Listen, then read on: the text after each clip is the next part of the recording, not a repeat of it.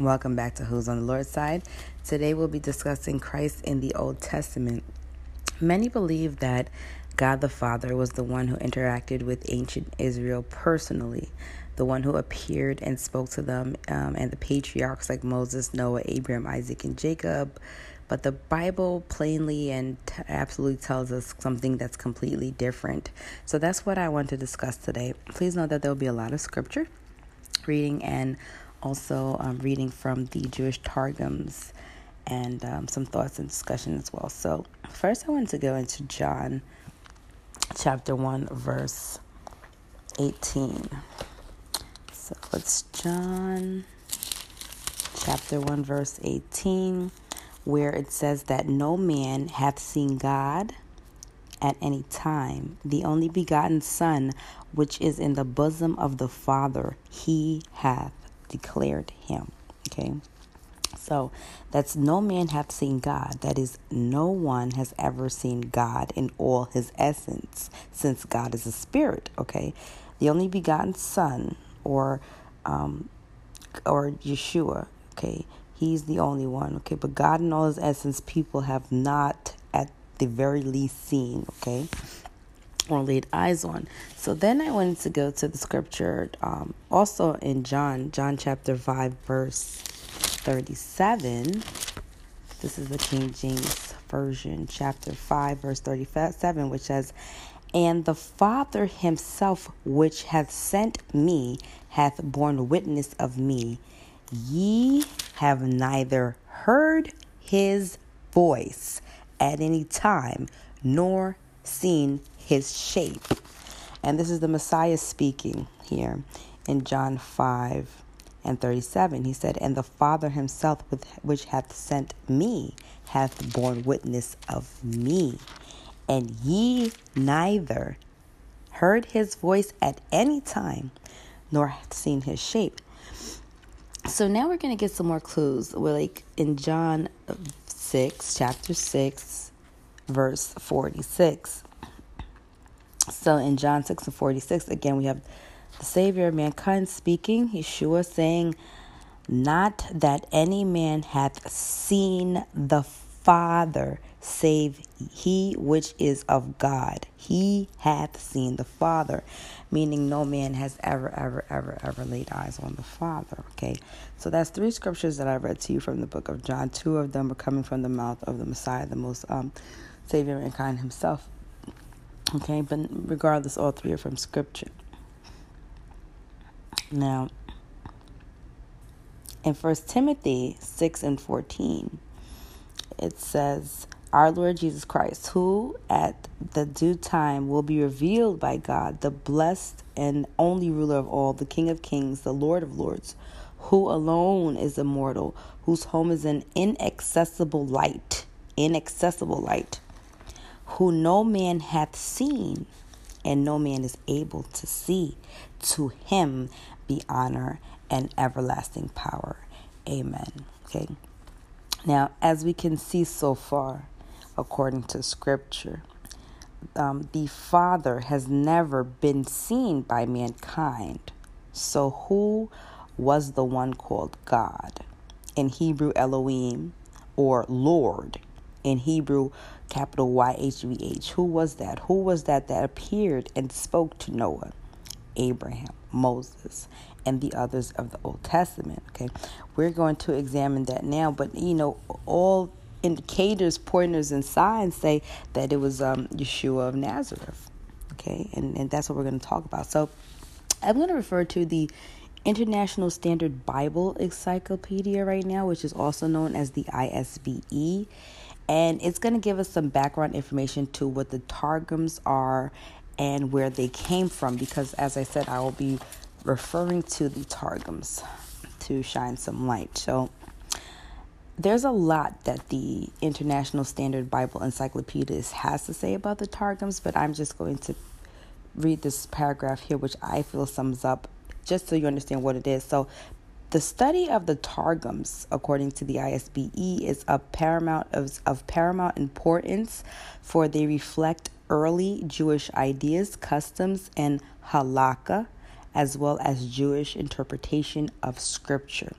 Hence, the Targums are relevant sources for the study of the Hebrew Old Testament, not only because they demonstrate how the text was translated and understood in so much as the way as the LXX, I know that's a number, but I don't know it, and other ancient Bible translations, but also because the Targums preserve remnants of Jewish thought from late antiquity.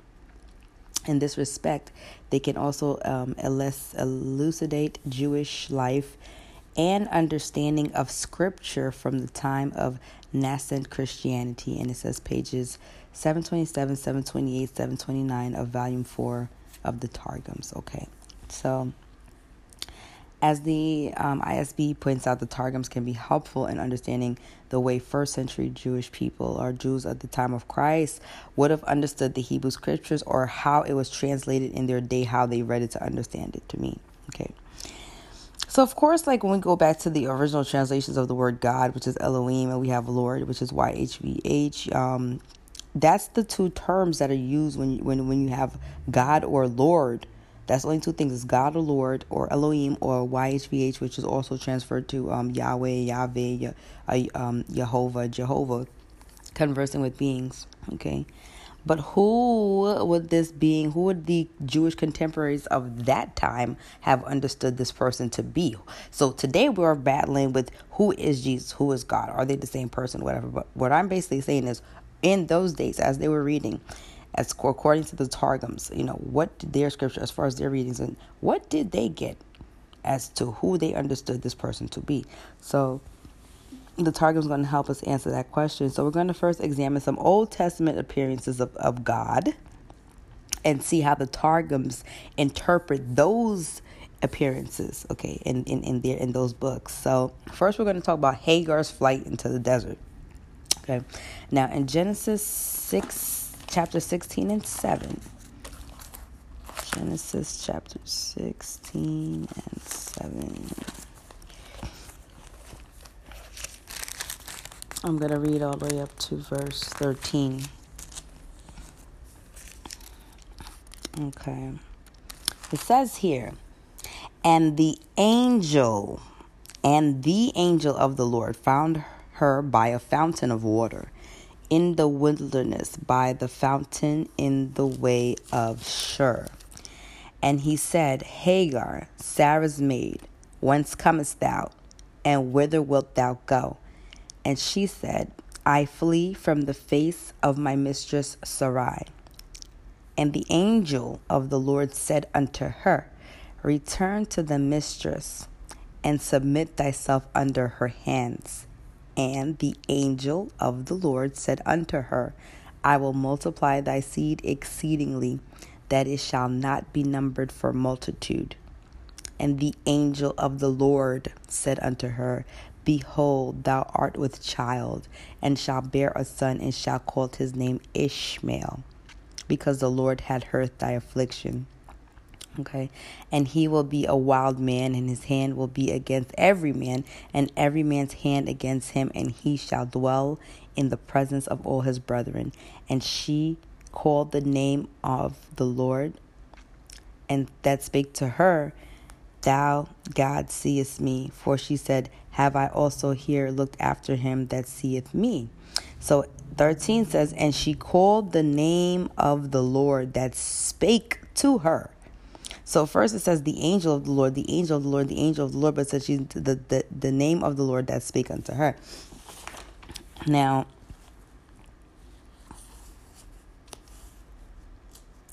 we see that Hagar, Hagar in verse 13 called the angel of the Lord, okay? Now, if you go to Genesis 16 and 17 in the Targums, though, and the Targum Pseudo Jonathan, in the same because it says really, what it is it's the Old Testament. Okay, so it's the same scripture, same chapter, same same same book, same chapter, same verse. It reads.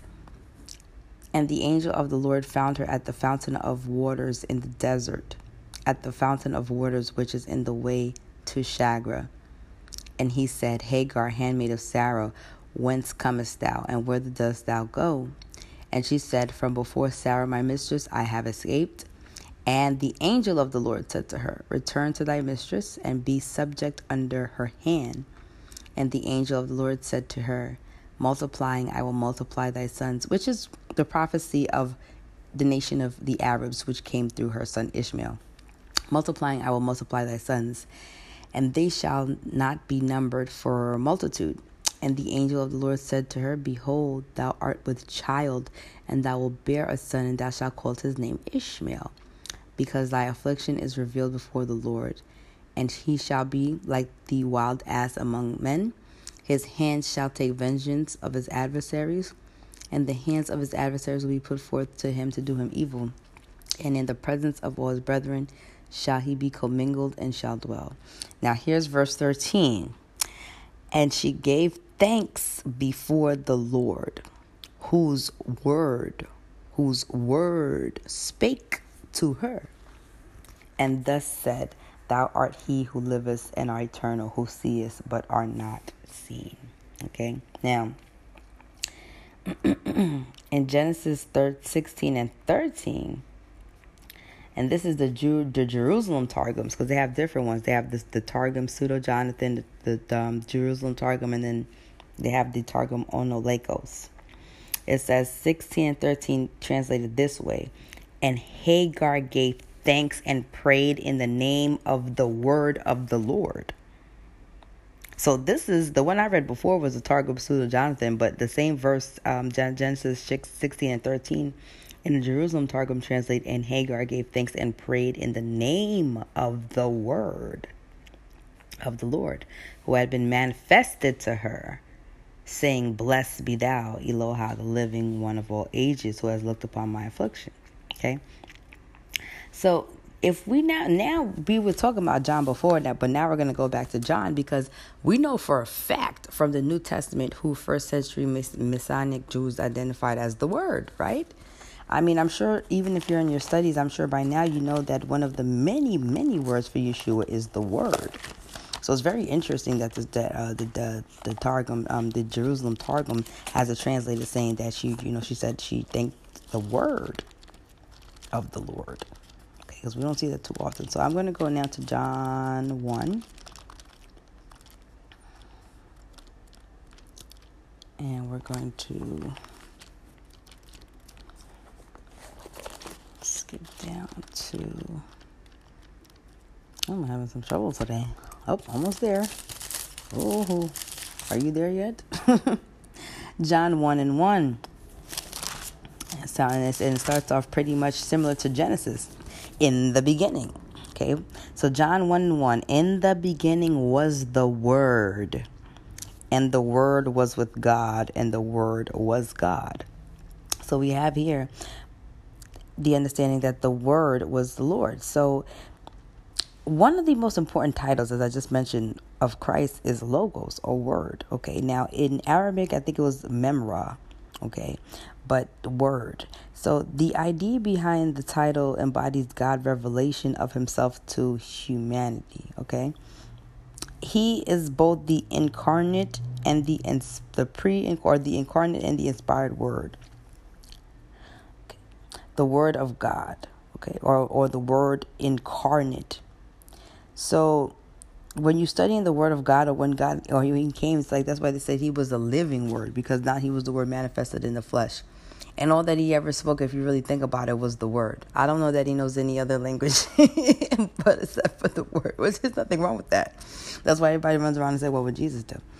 But we're going to go deeper. So now we're going to go with John 1 and 14. So in John 1 and 14, it says, And the Word was made flesh and dwelt among us, and we beheld his glory, the glory as the only begotten of the Father, full of grace and truth. Okay, now my study Bible goes in to say the term incarnation refers here to the miracle of God, the Son becoming human, yet remaining God in a sense. Okay, now we're going to move on further to the next scripture. But before we get to the rest, next scripture, we're going to uh, no actually we'll just go to it it's revelation 19 and 11 now revelation in 19 and 11 says now i saw heaven open and behold a white horse and this is talking about the Messiah now. And he who sat on him was called faithful and true, right? Now I just I just said that he was full full of grace and truth in verse 14 of John 1. But now it's just basically saying that um was called faithful and true, and in righteousness he judges and makes war. His eyes were like a flame of fire, and his head were many crowns. He had a name written that no man knew except himself. He was clothed with a robe dipped in blood, and his name is called the Word of God. Okay, so that's 19. So, from Jewish knowledge, um, or, or Jewish knowledge, from what we can see from the Targums, they had a, a high ranking, they had knowledge of a high ranking spiritual deity going around known as the word or in, in Arab, Arabic memra or in Greek the logos, okay? And that's something that's seen here in um, the Targums. So now we're going to go to Abraham at Mamre and we're going to see how the how the Jewish text translates, or, or the uh, Old Testament translates to the Old Testament of the Jewish Targums. So now in Genesis 18 and 1, it says, The Lord appeared to him, Abraham, by the terebinth trees of Mamre, and he was sitting at the tent in the heat of the day, at the tent door in the heat of the day. So as we can see, it says that YHVH, the Lord, was the one who appeared to Abraham. However, the Jerusalem Targum gives us a further identification as who it was that came to him.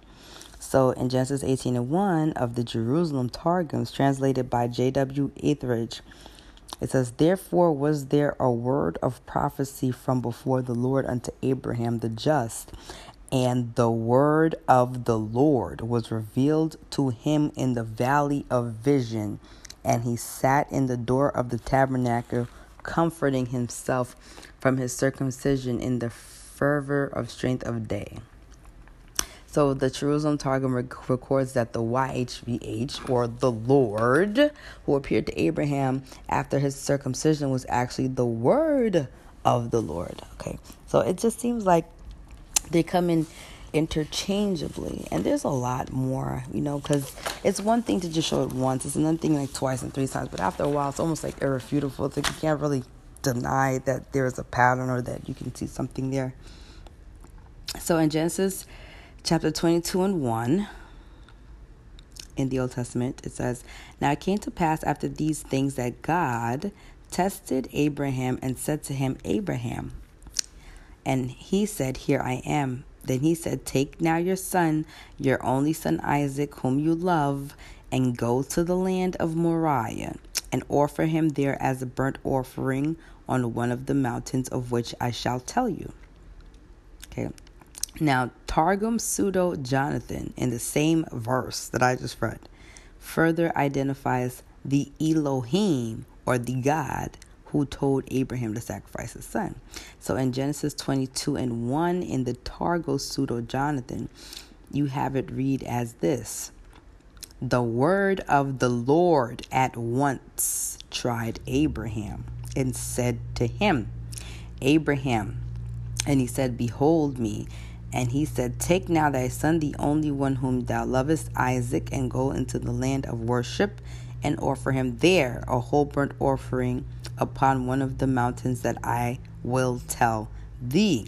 So here in the Targum Pseudo Jonathan, we see that the Elohim, or the God who told Abraham to sacrifice Isaac, was the word of the Lord. Now, the reason I keep mentioning the Targums is because, as I mentioned before, according to the um, ISBE, which is uh, the International Standard Bible Encyclopedia, the study of the Targums was uh, is, is of paramount importance because it reflects the, the early Jewish ideas, customs, and interpretation of Scripture. Okay, it basically says it um, it is relevant or a relevant source for the study of the Hebrew Old Testament, not only because they demonstrate how the text was translated and understood but also because the Targums preserves remnants of Jewish thought from late antiquity. So this is important. This is something that's very highly documented and understood. There's people who understood the Targums,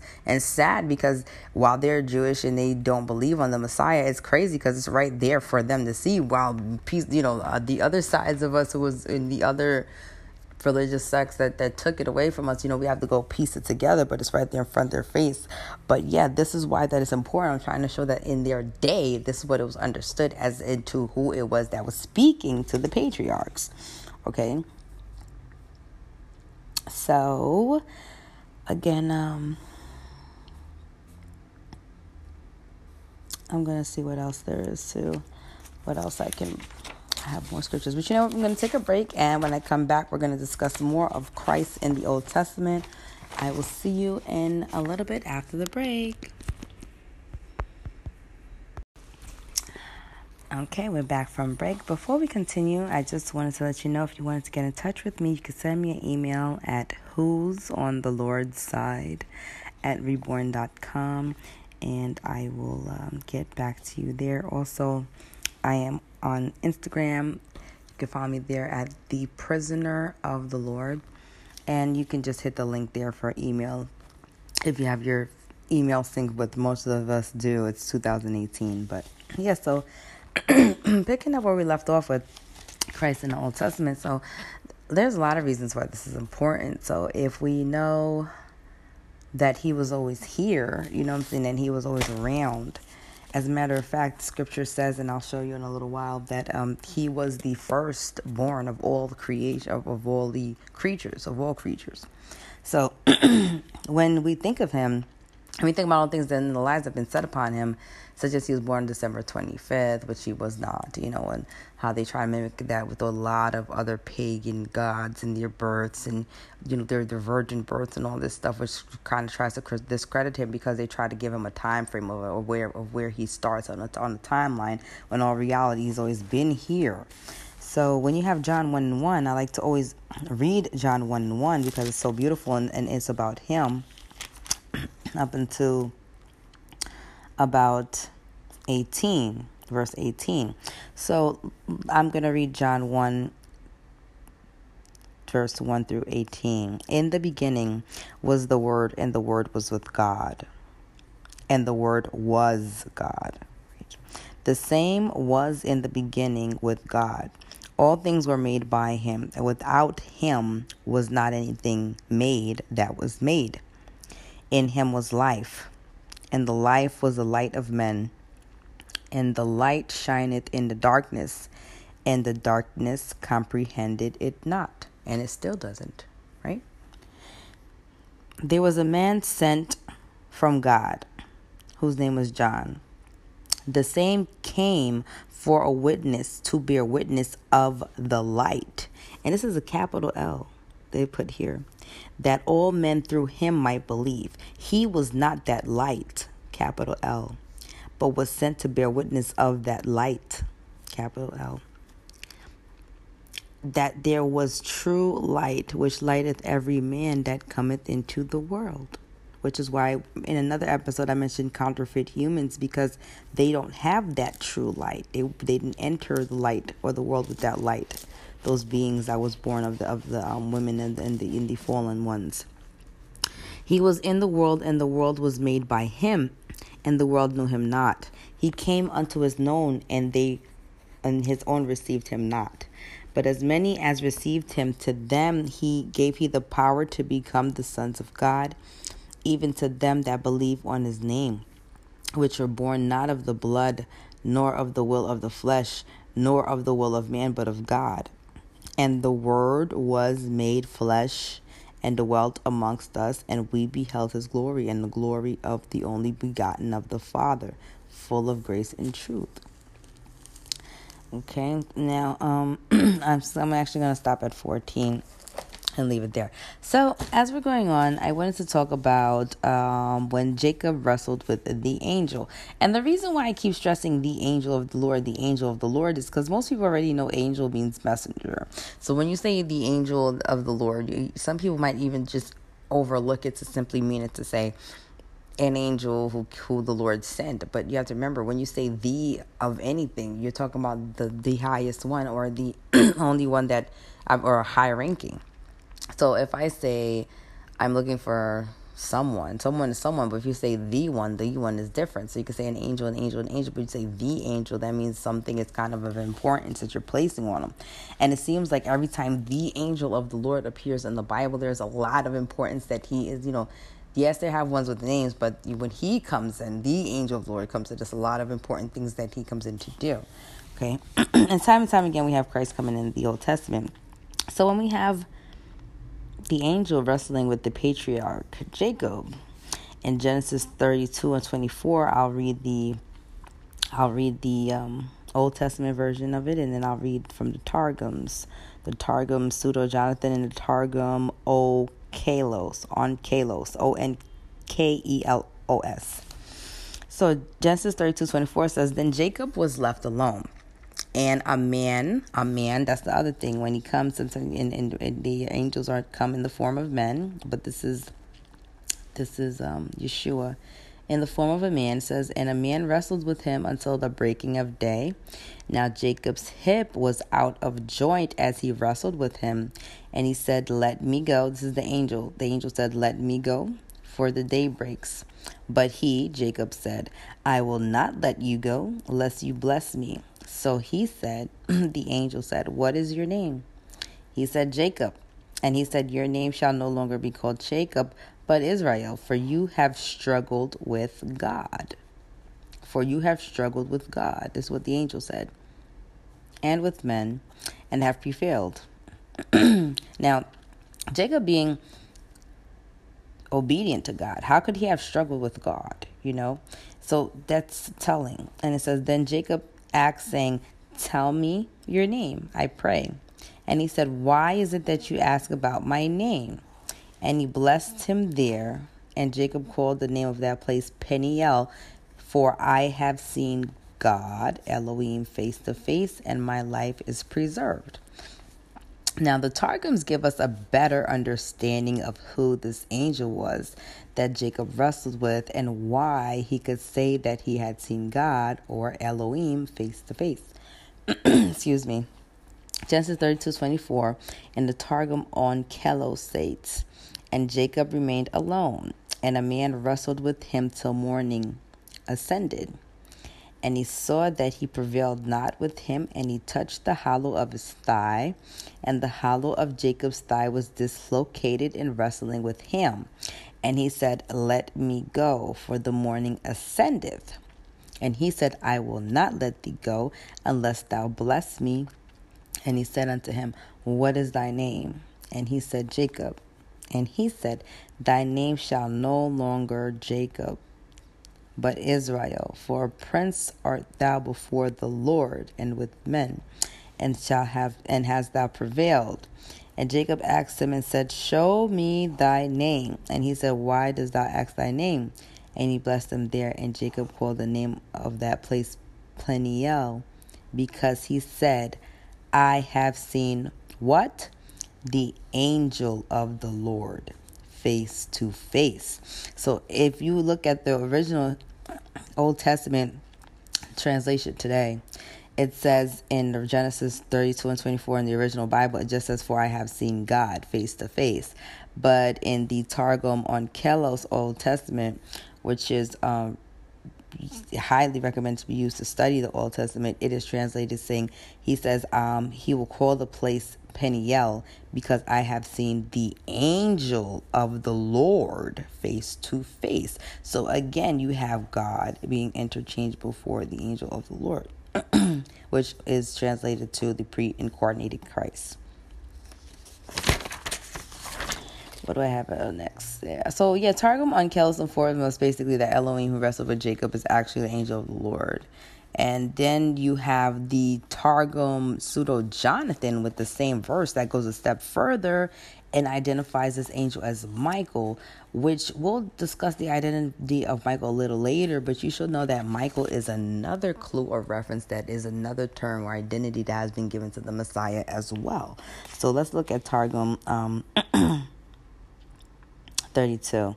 So it says, And Jacob remained alone beyond Jubekah, and an angel contended with him in the likeness of a man.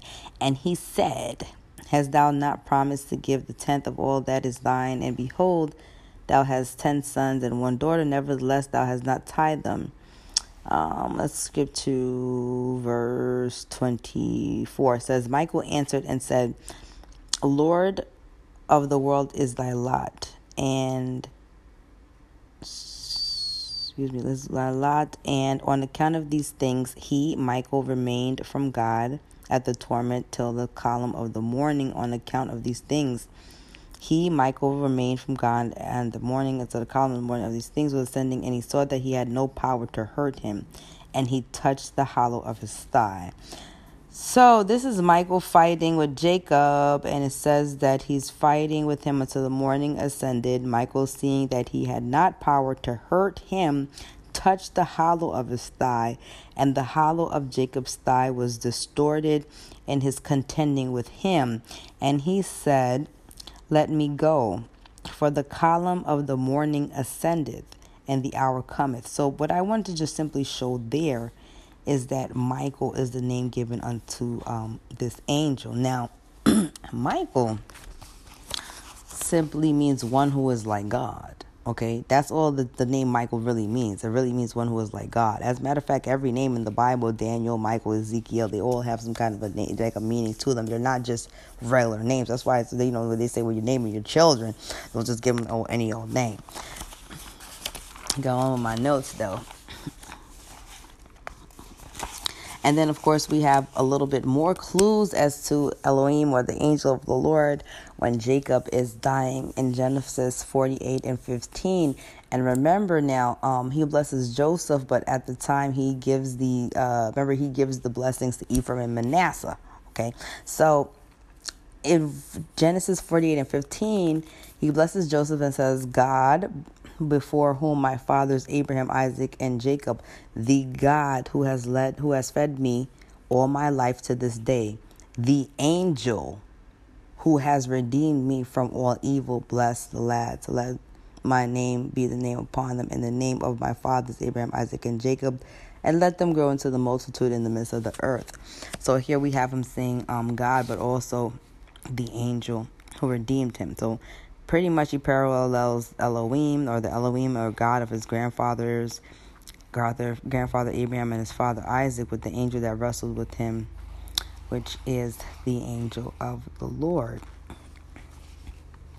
And then one of the main ones, now this is the one that people question so much because if you're talking about seeing God face to face, and this is the other thing, just because just because I'm saying that the God of the Old Testament, or we're going to see, especially when it comes to the Ten Commandments, that's when it really came down to it. When people read scriptures like, um, well, you know, in John that says, well, no man had seen God at any time. And then I shared the two scriptures with you in the first segment from the Messiah himself, who said that no man had seen him or heard his voice at any time. Well, then you hear stuff like that, and the first thing you think, well, then who was that on the mountain? You know, who was it that Moses was talking to? You know, that that's when you start to get, not say it's creepy, but you know, who was there. You know, somebody was there. He spoke to somebody. He got the commandments. So that's the so now was the Messiah lying? Of course not. He tells not any lie. Doesn't come in his own um, in accord or in his own name. He comes in the name of the Most High God, the Eternal God. You know, who was who was only to be worshipped in spirit and in truth. So what I'm simply saying is, just because we're finding out, and we're going to see even now when we examine the Ten Commandments, just because we're finding out that the God of the Old Testament, or you know, it was uh, Yeshua the entire time, it does not mean that He is the God, true one true God and Creator. It still means that He's the intermediary and the inter, you know, like the one that um, has been on assignment since the beginning because as I read in John 1 and 1, the word was, um, the, in the beginning was the word and word was with God, you know, and it also says that there was not nothing um, made um, without the word, you know, you know, so at the end of the day, like he was very much apart from the beginning. So he is seated at the right hand of the Father even now after he have completed the assignment. Um, dying on the cross, or if you want, it wasn't a cross, but, but dying for our sins, so to speak, conquering death now, you know, and having the the keys to life and death, so to speak. So, what I'm basically saying is he is still inter he is still a different entity than the father. You know what I mean? But at the end of the day, when he when you talk about who was here, who he was talking to, it was it was not the one true God. And and, and the Messiah tells us that himself. Okay, so it just means that it was him. But does that mean that he is God? No, because we have too much scripture in the New Testament that tells you he is not. He tells you himself. So let's just move on to Moses on Mount Sinai and this burning bush. Now, you have here in Exodus 3 and 2, it says, And the angel of the Lord appeared to him in a flame of fire from the midst of a bush. So he looked, and behold, the bush was burning with fire, but the bush was not consumed. Then Moses said, I will now turn aside and see with this great sight why the bush does not burn. So when the Lord saw that he turned aside to look, okay, God called to him from the midst of the bush and said, Moses, Moses. And he said, Here I am. Then he said, Do not draw near this place. Take your sandals off your feet, for the place where you stand is holy ground. Moreover, he said, I am the God of your father, the God of Abraham, the God of Isaac, and the God of Jacob. And Moses hid his face, for he was afraid to look upon God. Okay, now he believed that God was in the midst of this fire. Okay, now the Elohim or God who appeared to Moses is called the angel of the Lord in verse 2. That's what I want to say. So, first and foremost, the Exodus, uh, Exodus 3 and 2, it starts off by saying, The angel of the Lord appeared to him in a flame. Okay, so the angel of the Lord appeared to him in a flame. But then at the same time, it goes into God. Um, is later on. So both the Old Testament and New Testament shows that the angel here was um, YHVH, who is the Lord, or also known as the Word of YHVH, or the Word of the Lord who basically acted as the primary spokesman for God, the Father. Okay, that's what I'm saying. Like he's the primary spokesman for God the Father, but not necessarily God the Father, period, as in the whole overall. That's what we're trying to really get to. Okay, and also to it's to, to examine him also primarily as sorry as um, being in the Old Testament. Now, in the book of Acts, Stephen, during his testimony before the uh, Sanhedrin Council, confirms that it was the angel or this angel that spoke to Moses and not God the Father. So now we have um, Stephen in Acts is going to drop some clues as to why it was that it was um, Yeshua, uh, the, the angel of the Lord, okay, who came and spoke to Moses and not God, the God, the one true God, creator of all. So in Acts 7 and 30, Stephen says, and when 40 years had passed, this is Stephen, he says, and when 40 years had passed, an angel of the Lord appeared to him in a flame of fire in a bush in the wilderness of Mount Sinai. So Stephen is saying here, after 40 years of him being exiled, an angel of the Lord appeared to him in the flame of fire in a bush. Okay. But in verse 3, in verse Exodus um, chapter 3, verse 6, it, it ends by saying, And Moses hid his face, for he was afraid to look upon the face of God. So now in Acts 7 and 35, again, we have Stephen saying, This Moses, whom they rejected, saying, Who made you a ruler and a judge? Is the one God is the one God sent to be ruler and a deliverer by the hand of the angel who appeared to him in the bush. So this is twice that Stephen is saying that. And then a little later, um, Moses asked the angel in the burnished bush, What should he tell the children of Israel when they asked him the name of the God that sent them? Okay. So in Exodus 3:14 and God says to Moses, I am who I am. And he said, Thus shall you say to the children, children of Israel, I am has sent me to you. So the angel's reply was understood in different ways, but the Jerusalem Targum confirms that this Elohim speaking to Moses was in fact the word of the Lord. Okay, and I am, in all honesty, is not a name. So there's something that there was a scripture that I read. I should find it now. Let me see if I can hurry up and find it. That pretty much says that um we we we're not sure of his name.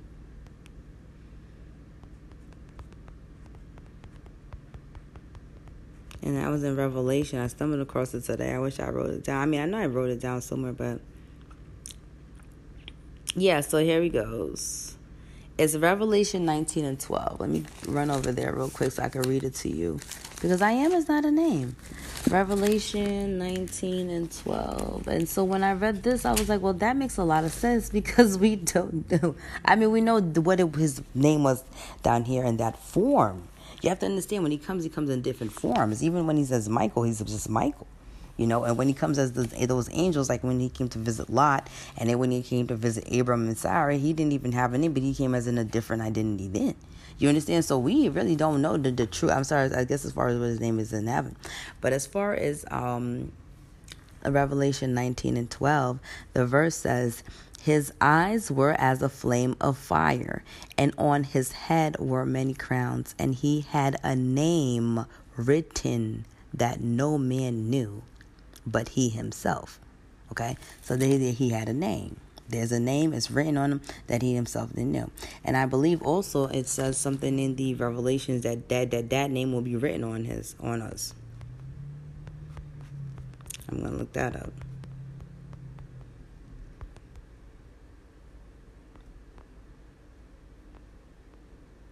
Because I know he's definitely going to give you a new name, but I know he's going to seal or something that's going to be like a seal of God's name on the people who who get saved in Revelations or the seal of God.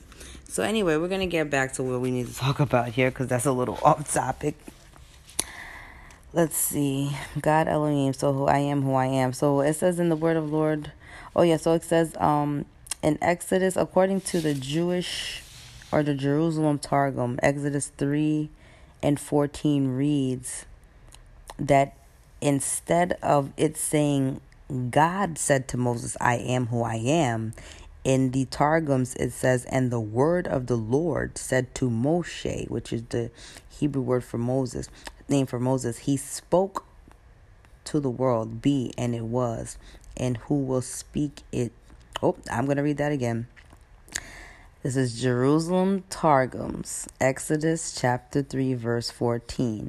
And the word of the Lord said to Moshe, He who spoke to the world, be, and it was, and who will speak to it, be, and it will be. And he said, Thus shalt thou speak to the sons of Israel. And it says, Iyehe hath sent me unto you. So while in Exodus 3:14 in Old Testament scripture in the Bible says God said to Moses, I am. Um, it says that it was the word of the Lord. Okay, so there is just so much that you know, but it, it's like even if you wanted to try to cheat it and cut it, you don't, you can't cheat God. So I know it's like a little lengthy. I'm gonna take another break, but I'm coming back with more and actually the last segment to close out um, with this and i'm going to tie up with michael and why michael and uh, is another name given to him or another identity because he's just been coming you know he's been here since the beginning. As it says um it said right there in john 1 and 1 so i'll see you a little bit after the break. Again if you have any questions for me you can reach me at who's on the lord's side at reborn.com see you after the break All right, we're back from break.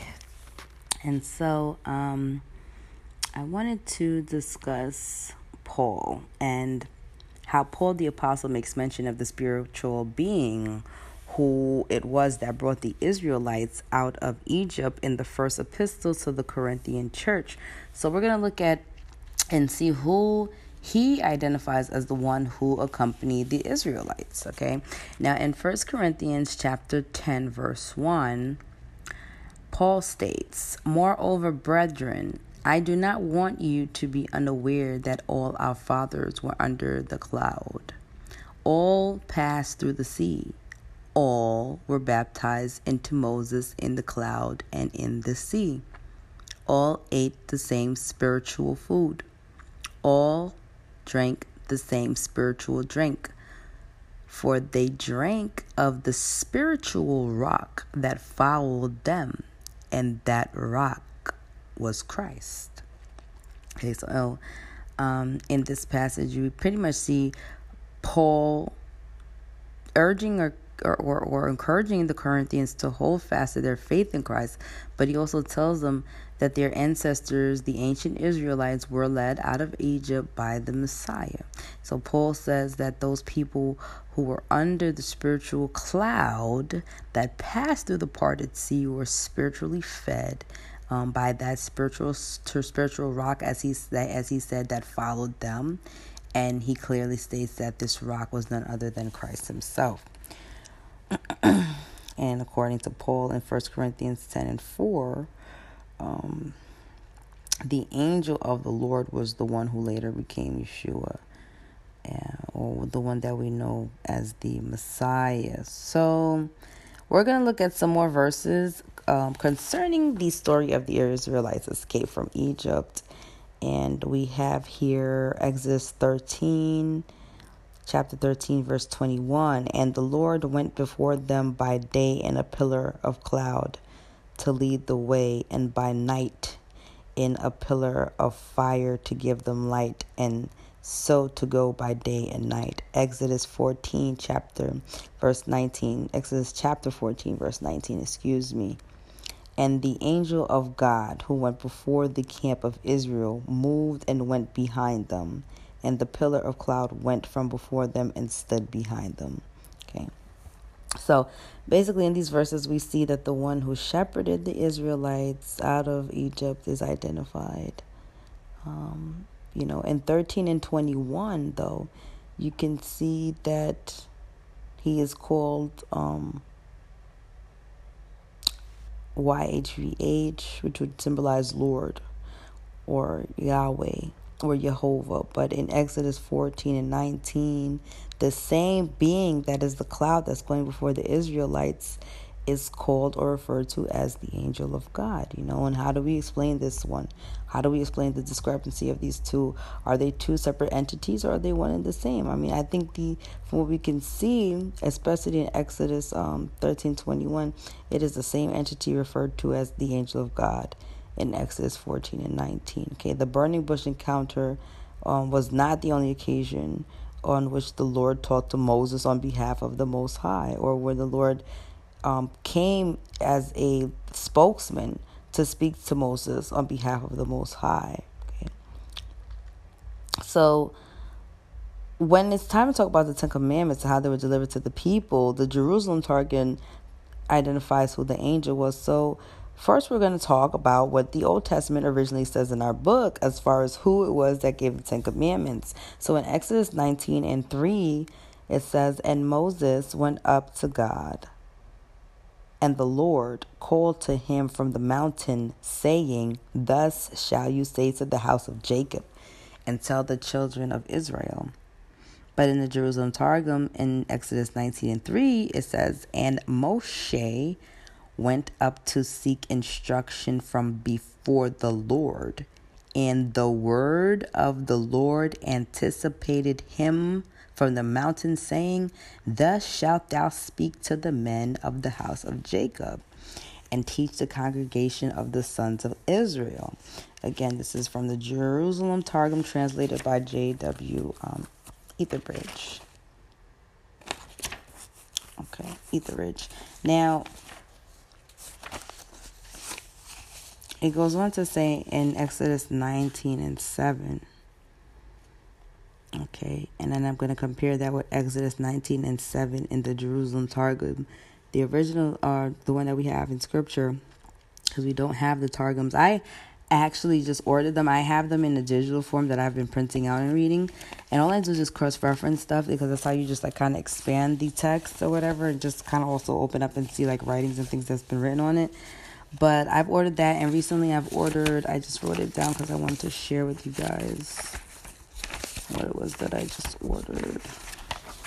It's like the Encyclopedia of Lost and Forgotten Books with the Apocrypha and the pseudo something. I wrote it down somewhere. I can't find it, but I'll give it to you probably in the next segment or before the end of the show. But it says here so Moses came, this is Exodus 9 And 7, 19 and 7, it says, So Moses came and called for the elders of the people and laid before them all these words which the Lord commanded him. Then all the people answered together and said, All that the Lord has spoken we will do. So Moses brought back the words of the people to the Lord, and the Lord said to Moses, Behold, I come to you in a thick cloud, that the people may hear when I speak to you and believe you forever. So Moses told the words of the people to the Lord. Now, when you have the same verse in the Jerusalem Targums, it goes like this And Moshe came and called the sages of Israel and set in order before him all these words which the word of the Lord had commanded him. And all the people answered together in the fullness of their heart and said, All that the word of the Lord have spoken, we will do.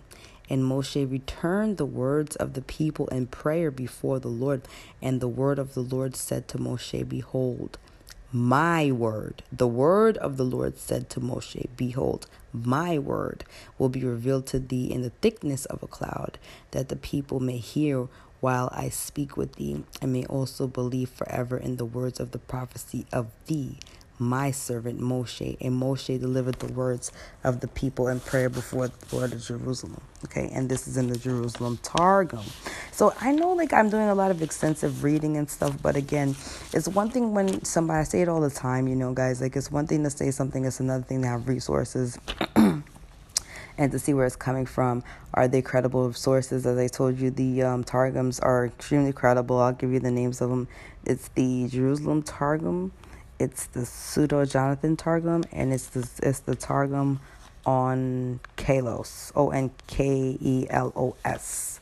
There, I have those on the way along with the other encyclopedia because I had to get up in my studies as well to come up with more um, knowledge as well for you guys. So this is exciting for me. I know one of them is coming tomorrow. I can't wait. but let's continue on. Um, but yeah, so this is what we keep seeing. I know like it's really like beating it down and stuff, but it's something that we just need to just like address. Um, yeah, so I'm trying to see where else. So we have that uh, the word of the Lord came. So we have um, the entity referred to as the en- en- by the angels, the same one as um, Elohim. Elohim and the angel or the Lord, God and the angels all interchangeable, which proved that the terms Lord and angel of the Lord were used interchangeably for the same being in the Bible and something that was also understood in times of past, which is another purpose and reason for this. So the Jerusalem Targum um, confirms that the Elohim who spoke to Israel or the Elohim who spoke to Israel and Moses, especially from Mount Sinai, was um, the word of the Lord and not to God the Father. So I also wanted, there was another scripture I know I wanted to talk about, which was Exodus 33, verse 18. Let me get to that. Exodus 33, verse 18. Dropping things. 33, verse 18. Yes. So here it is. It says 33, verse 18. You know what? I think that's the wrong. I think that's the wrong scripture here. He said, He said, I will make the goodness pass before thee, and I will make thee precious and gracious. Oh, right, right, right, right, right. So this is when Moses wants to see God's presence, right? And he asks to see God's face. So it says, For where within, this is uh, chapter 33 and Exodus verse 16. For where within shall it be known here?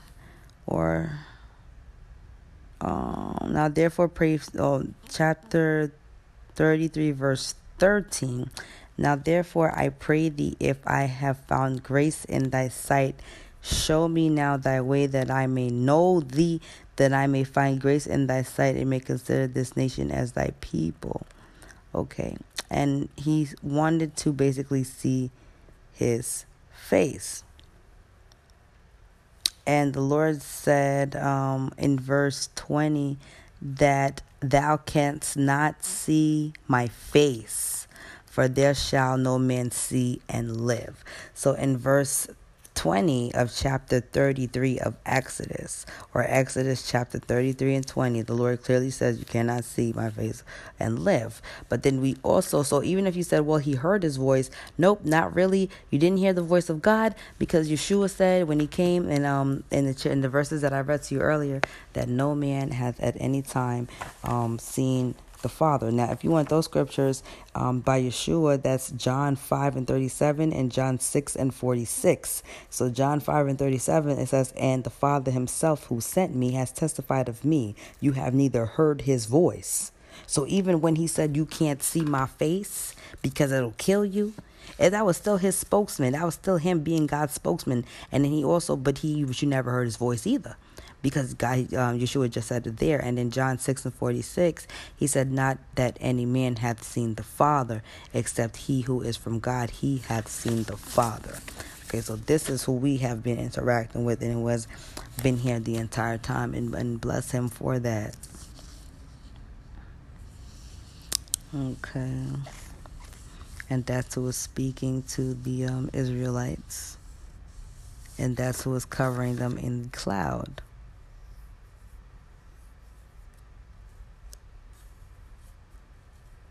So the angel of the Lord, who was also called the angel of God's presence, um, because because he possesses the nature, character, and authority of God.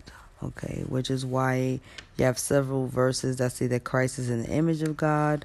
Um, Christ is the is the image of the invisible God, and the firstborn of every creature. So Col- um, Colossians chapter 1 verse 15 is where it says that he is the image of the invisible God and the firstborn of every creature, okay? And in Hebrews 1 and 3 says that he is the he is the brightness of his glory and the express image of his persons, okay? And upholding all things by the word of his power. There's many other scriptures that pretty much even says that um, the word of God will be in his name. Okay, and then we, you know we see that as well. So I'm trying to see what else I can mention.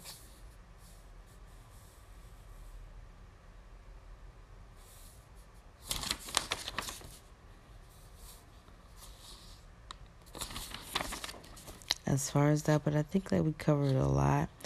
Okay, so when we talk about the um the word archangel, let's talk about like Michael. So it kind of gets tricky when we talk about Michael, but in Daniel, it says if like okay, so we're talking about if there's another character identified in the Bible as the commander of the holy angels and the protector of the nation of Israel, there's only one, and that's Michael. Okay, so in Daniel 12 and 1, it says, At that time, Michael, the greatest prince, the protector of your people, Israel, shall rise. There shall be a time of anguish such as never occurred since the nations first came into existence. But at that time your people shall be delivered, everyone who is found written in the book. And then Revelation 12 and 7 says, Now war rose in heaven. Michael and his angels fighting against the dragon, Satan, and the dragon and his angels fought, but they were defeated and were no longer any place for them in heaven. Okay.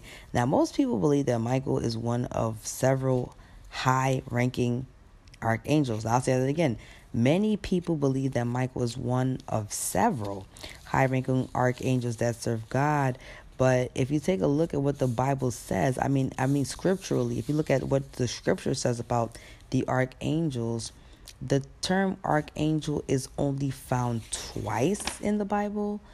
And um, if you look at Jude 9, it says, But Michael the archangel, when he disputed with the devil and argued about the body of Moses, they now pronounced the. Okay, now that's one. And then First Thessalonians 4 and 16, For the Lord himself descended from heaven with a shout, with the voice of the archangel. Okay, with the voice of the archangel and with a trumpet. Those are only two times that they mention the term archangel. So the word archangel is simply a trans. Okay, it's like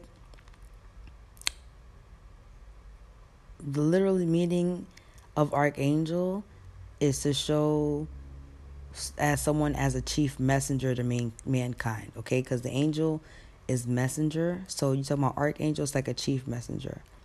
Okay, now if we look at John 8 and 26, you see him saying, He who sent me is true, and I speak to the world those things which I have heard of him. That's what I said. His speech, if you think of his speech, it, it really is neither of his own accord. Anything he says is never of his own feelings. Um, is not necessarily a programmed robot because he is what he chooses to be. Everybody has um free will, but at the same time, it's like the ultimate messenger that you ever had, you know. So he is a messenger and is an angel, okay. But then you talk about chief angel, absolutely, you can't deny that. So John twelve and forty nine says, Christ said, "For I have not spoken of my own authority, but the Father who sent me gave me a command, what I should say and what I should speak." You understand? And um, we see the Lord Yeshua will descend from heaven with a shout.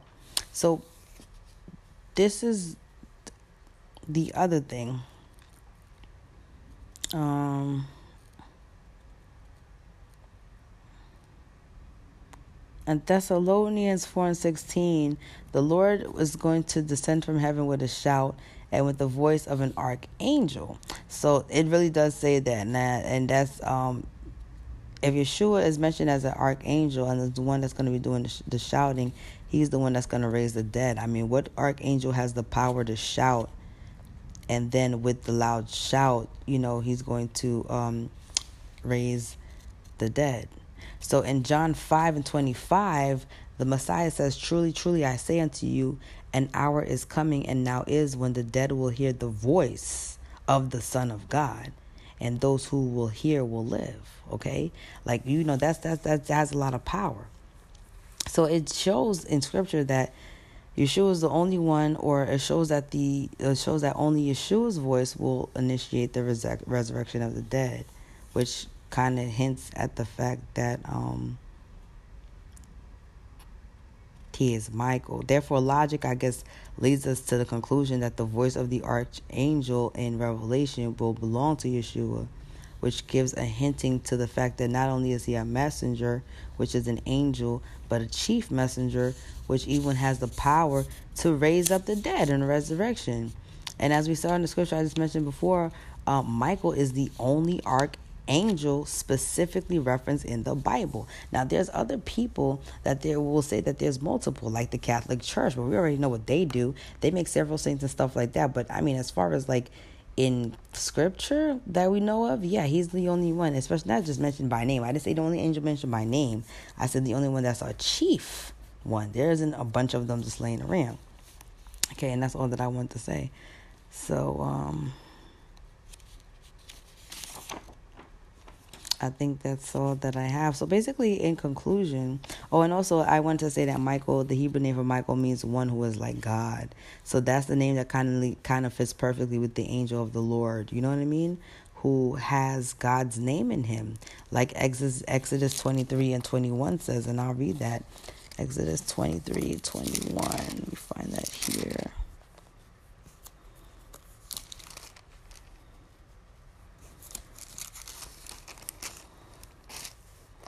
Thou shalt, um, 23 and 21. Beware of him and obey his voice. Provoke him not, for he will not pardon your transgressions, for my name is in him. My name is in him. And it says Michael, which literally means one who is like God. Okay. It also fits perfectly with Christ, who has the exact image of God. Okay. Michael, the one who will appear at the time of trouble at the end. Messiah will also come at the end, you know. And then it says, uh, well, somebody will come and raise the dead with their voice. Okay, but the Bible shows that it's the Messiah who will return at the end of the age and rule over the people. But the conclusion is, as we've seen from various translations of the Old Testament and the True Jerusalem Targum, the Onkelos Targums, and the Pseudo Jonathan Targums, that the Messiah has had numerous roles in God's plan for mankind. You know, that he has been here from the beginning, acting as the guardian over Israel. You know, from when even from before they came out of Egypt, down to even just inspiring Abraham and Sarah to have faith to believe that they would conceive a child. that would later lead to Isaac, that would lead to Jacob, that would lead to the 12 tribes, and so on. You know, acted as the guardian of Israel when they came out of Egypt, you know, even traveled with them as a pillar in the day and a pillar pillar of cloud in the day and a pillar of fire by night. The Messiah was the one who delivered God's words to the Israelites from Mount Sinai. It was him. It was him who protected them in the wilderness and punished them when they sinned, okay? He was the angel that stood up for God's people when Satan slandered them before the heavenly throne you know, and um, as I guess you could say the chief commander of unholy hosts, he's the one that will battle Satan when he comes back, you know. And we're going to talk about more about the Messiah.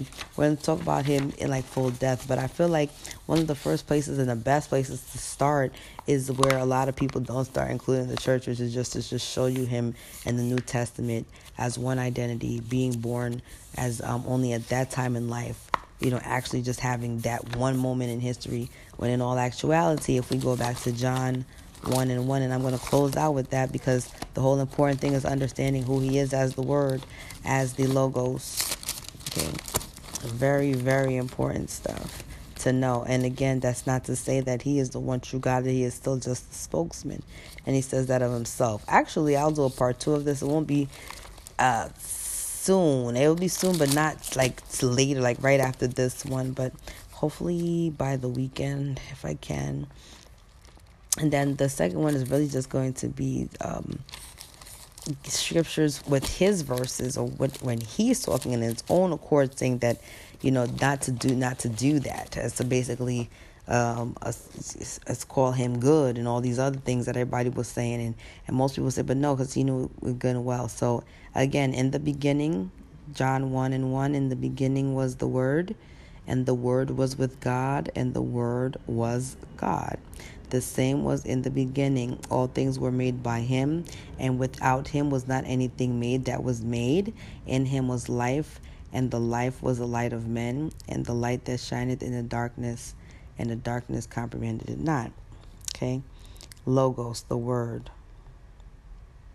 Okay? Logos, the word of God, the angel of the Lord. Word, the. He always have the in front of it. The word of the Lord. The the um angel of the Lord. Okay. Archangel is even like the angel or the best angel. And that's the episode for tonight. So thank you all guys for listening. I can't thank you enough for your um, support. Again, please bear with me. It's my first time teaching, but I, I really do enjoy it, and I hope that I am helping somebody, helping somebody do a Google search. Again, please don't hesitate to reach out to me at who's on the Lord's side at reborn.com. You can also follow me on Instagram at the prisoner of the Lord. I have a lot of like weird little thingy uh, quirky little post up there. And also, you can just click the link there directly if you don't want to type out the entire email address. It'll pop up right there on your phone, and you can send me an email there directly. God bless you. Continue with your studies. I just want you to read, read, read as much as you can, and just know that it's a journey, not a destination. So don't be hard on yourself if you're not getting it too much right away. But the most important thing is to just never ever give up and to pray, pray, pray at all times when you are feeling discouraged. So the Lord and the Most High can lead you back, because you may find times when you get off track. It happens. It's happened to me in my journey. But um, you know, one thing about him is like they say he has many sheep, but if he loses even one sheep, you know, he's gonna stop what he's doing to go and find his one sheep and lead him back. And he always leads us back because he is that great shepherd of the flock. Okay, and love you all, and I'll see you next time here on Who's on the Lord's Side.